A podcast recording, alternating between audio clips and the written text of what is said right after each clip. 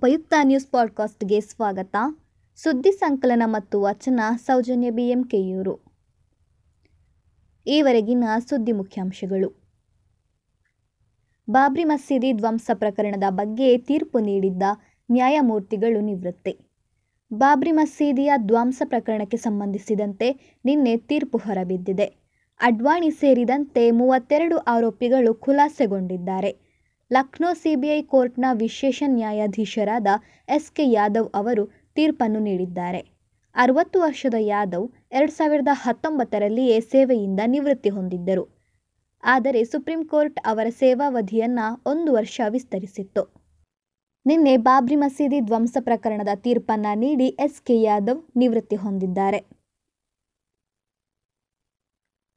UPSC ಪರೀಕ್ಷೆಯನ್ನ ಮುಂದೂಡಲು ನಿರಾಕರಿಸಿದ ಸುಪ್ರೀಂ ಕೋರ್ಟ್ ಯುಪಿಎಸ್ಸಿ ಪರೀಕ್ಷೆಯು ಅಕ್ಟೋಬರ್ ನಾಲ್ಕರಂದು ನಿಗದಿಯಾಗಿದೆ. ಈ ಹಿಂದೆ ಮುಂದೂಡಲ್ಪಟ್ಟ ಈ ಪರೀಕ್ಷೆಯನ್ನು ಇನ್ನೂ ಮುಂದಕ್ಕೆ ಕೊಂಡೊಯ್ಯಲು ಸುಪ್ರೀಂ ಕೋರ್ಟ್ ನಿರಾಕರಿಸಿದೆ.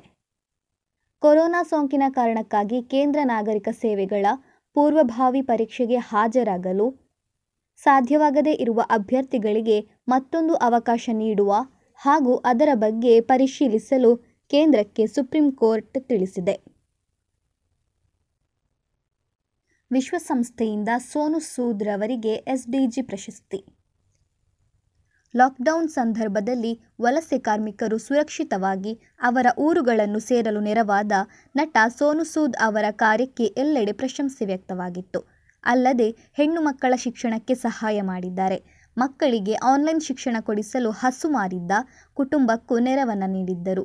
ಮಹಾರಾಷ್ಟ್ರ ಪೊಲೀಸರಿಗೆ ಇಪ್ಪತ್ತೈದು ಸಾವಿರ ಫೇಸ್ ಶೀಲ್ಡ್ ವಿತರಣೆ ಮುಂತಾದ ಹಲವು ನೆರವಿನ ಕಾರ್ಯಗಳನ್ನು ಸೋನು ಮಾಡಿದ್ದಾರೆ.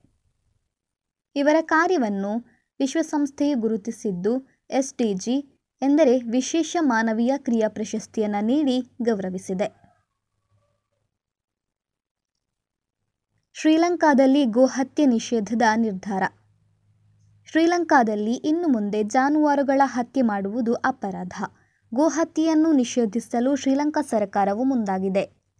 ಅಲ್ಲಿನ ಪ್ರಧಾನಿ ಮಹಿಂದ ರಾಜಪಕ್ಸೆ ನೇತೃತ್ವದಲ್ಲಿ ನಡೆದ ಸಚಿವ ಸಂಪುಟ ಸಭೆಯಲ್ಲಿ ಈ ನಿರ್ಣಯವನ್ನು ಕೈಗೊಳ್ಳಲಾಗಿದೆ.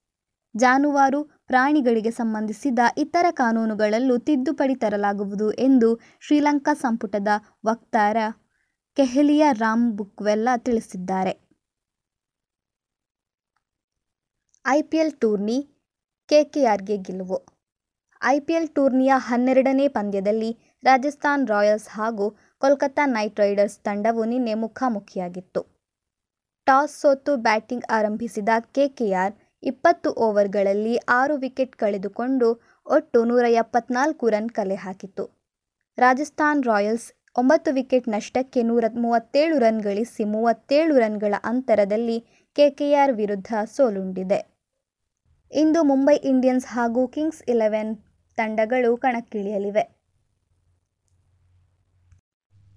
ಕನ್ನಡದಲ್ಲಿ ರಾಷ್ಟ್ರೀಯ ಅರ್ಹತಾ ಪರೀಕ್ಷೆಗಳನ್ನು ನಡೆಸುವಂತೆ ಆಗ್ರಹ.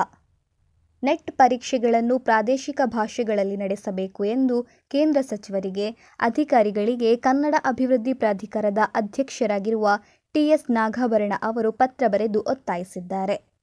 ಯುಜಿಸಿಯು ಪ್ರತಿ ವರ್ಷ ಎರಡು ಬಾರಿ ನೆಟ್ ಪರೀಕ್ಷೆಗಳನ್ನು ನಡೆಸುತ್ತದೆ. ಪ್ರಶ್ನೆ ಪತ್ರಿಕೆಗಳು ಹಿಂದಿ ಹಾಗೂ ಇಂಗ್ಲಿಷ್ನಲ್ಲಿ ಇರುವ ಕಾರಣ ದಕ್ಷಿಣ ರಾಜ್ಯದ ವಿದ್ಯಾರ್ಥಿಗಳಿಗೆ ಕಷ್ಟವಾಗುತ್ತಿದೆ ಎಂದು ಟಿಎಸ್ ನಾಗಭರಣ ಅವರು ಕೇಂದ್ರ ಮಾನವ ಸಂಪನ್ಮೂಲ ಸಚಿವರಿಗೆ ಪತ್ರ ಬರೆದಿದ್ದಾರೆ. ಸುದ್ದಿ ಸಂಚಯ ಆಲಿಸಿದ ಎಲ್ಲರಿಗೂ ವಂದನೆಗಳು.